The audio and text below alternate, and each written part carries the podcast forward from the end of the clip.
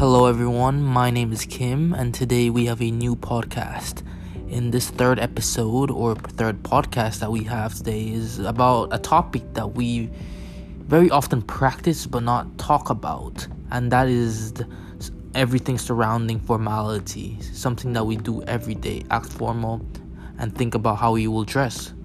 It's that thing that we do, that we do to comply with all the social requirement of ethics and other customs.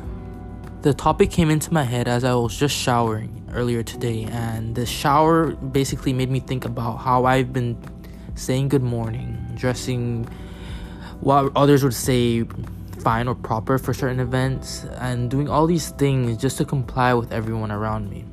I hated getting ready. I hated picking out my clothes. I hated having to greet everyone. But that's what I was supposed to do. That's what I'm supposed to do. I'm supposed to act formal in certain social gatherings. In my head, I was wondering why. Why do people want me to act this way? I'm not acting in my best or most comfortable state. I'm not acting freely. Why do people not want me to be who I am? Act freely. This is the question I was having. But as you question why you can't act the way you are, you, you obviously start gaining an understanding of the most common uh, spoken answer to this, which is obviously to make sure that we make others comfortable. And making them comfortable means that we care for them. And showing that we care for someone is showing politeness and also being formal in public. So the importances of formality are the same thing that make it wrong, in a sense.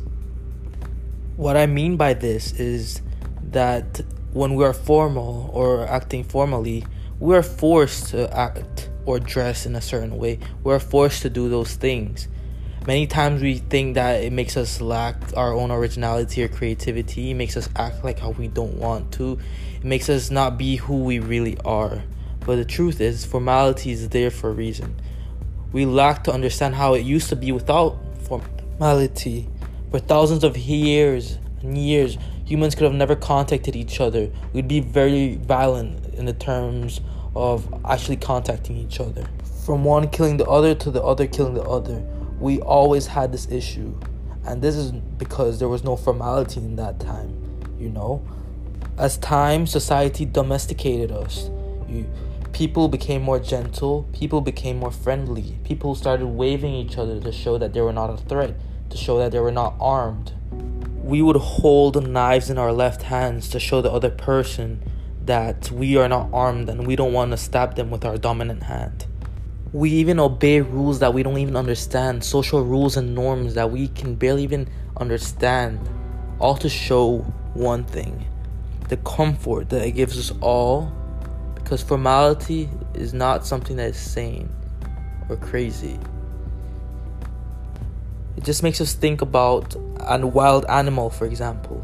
We are much more willing to go towards a dog that is domesticated or on a leash that over time has become an animal that we can come closer to, comfortable with. But as far as wild animals, we don't dare come close to them.